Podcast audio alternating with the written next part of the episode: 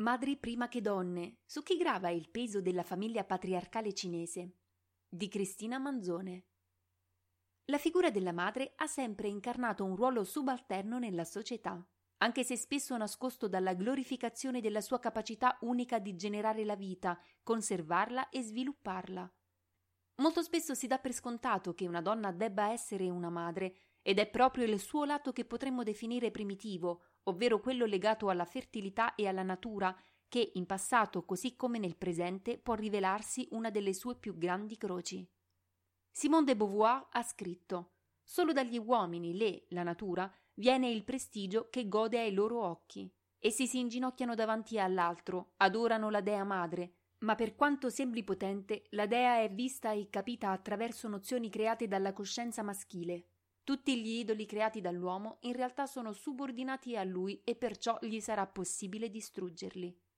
La madre è una figura che viene adorata e allo stesso tempo rinchiusa, sovraccaricata di lavoro e di responsabilità che raramente vengono condivisi. Lei è anche addetta alla cura, non solo della propria famiglia, ma molto spesso a livello metaforico dell'intera nazione di appartenenza. Sono le donne ad occupare tradizionalmente lo spazio interno, in cinese Nei, in cui avviene l'educazione della figlia, che incarnano a loro volta le nuove generazioni di cittadina, che animeranno e costruiranno il prossimo futuro. Un brevissimo excursus cinese della storia delle madri.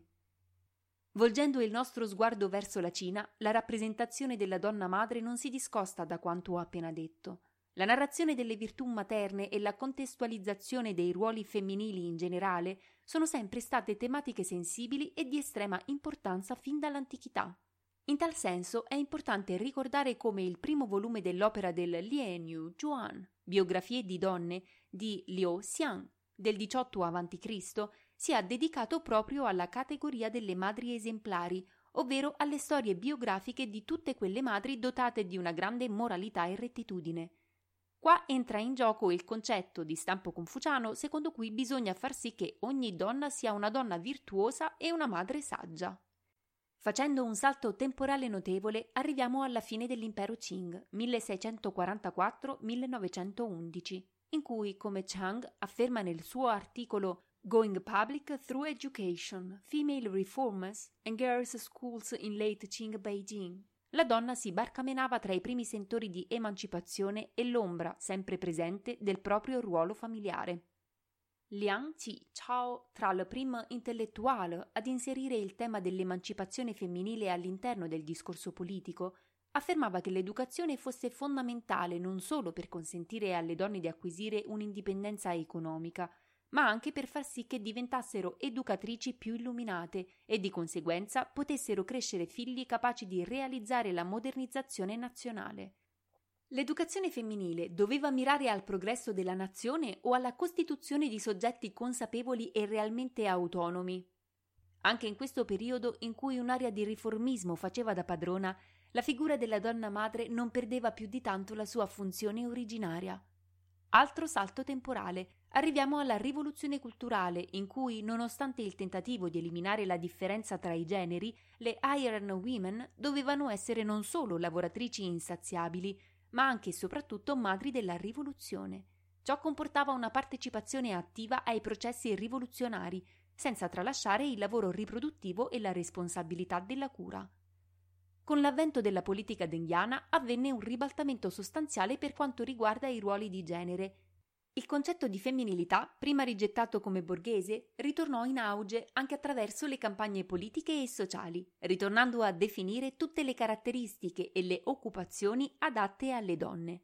Il ruolo di madre, che come abbiamo visto con i suoi alti e bassi è sempre stato sottoposto a strumentalizzazioni di genere, ritorna anch'esso nella sua eccezione più essenzialista. Si mira ad allontanare le donne dai luoghi di lavoro, lo spazio esterno, il why, per ritornare a quello interno, il nei. Lo spazio domestico incarna una nuova unità economica che va portata avanti nell'interesse del benessere collettivo. Questa prospettiva ricolloca i diritti delle donne in ottica delle necessità dello Stato. Le madri di oggi e l'affermazione sociale della famiglia patriarcale attraverso le politiche degli ultimi anni. Secondo Igadong e Angela Xiao Wu, la perdita di un senso di collettività socialista in seguito alle privatizzazioni avvenute in seno alle aperture economiche degli anni Ottanta è riscontrabile nello sgretolamento del sistema del welfare pubblico. La conseguenza è il ridimensionamento della sfera pubblica e di quella privata nella vita dei cittadini cinesi. Questo comporta una rimodulazione delle responsabilità considerate femminili, da un lato impelle la necessità di lavorare per poter assicurare un certo benessere familiare, nonché l'accesso a servizi ormai privatizzati. Dall'altro viene rinnovata la pressione sociale sui ruoli tradizionali di madre e moglie.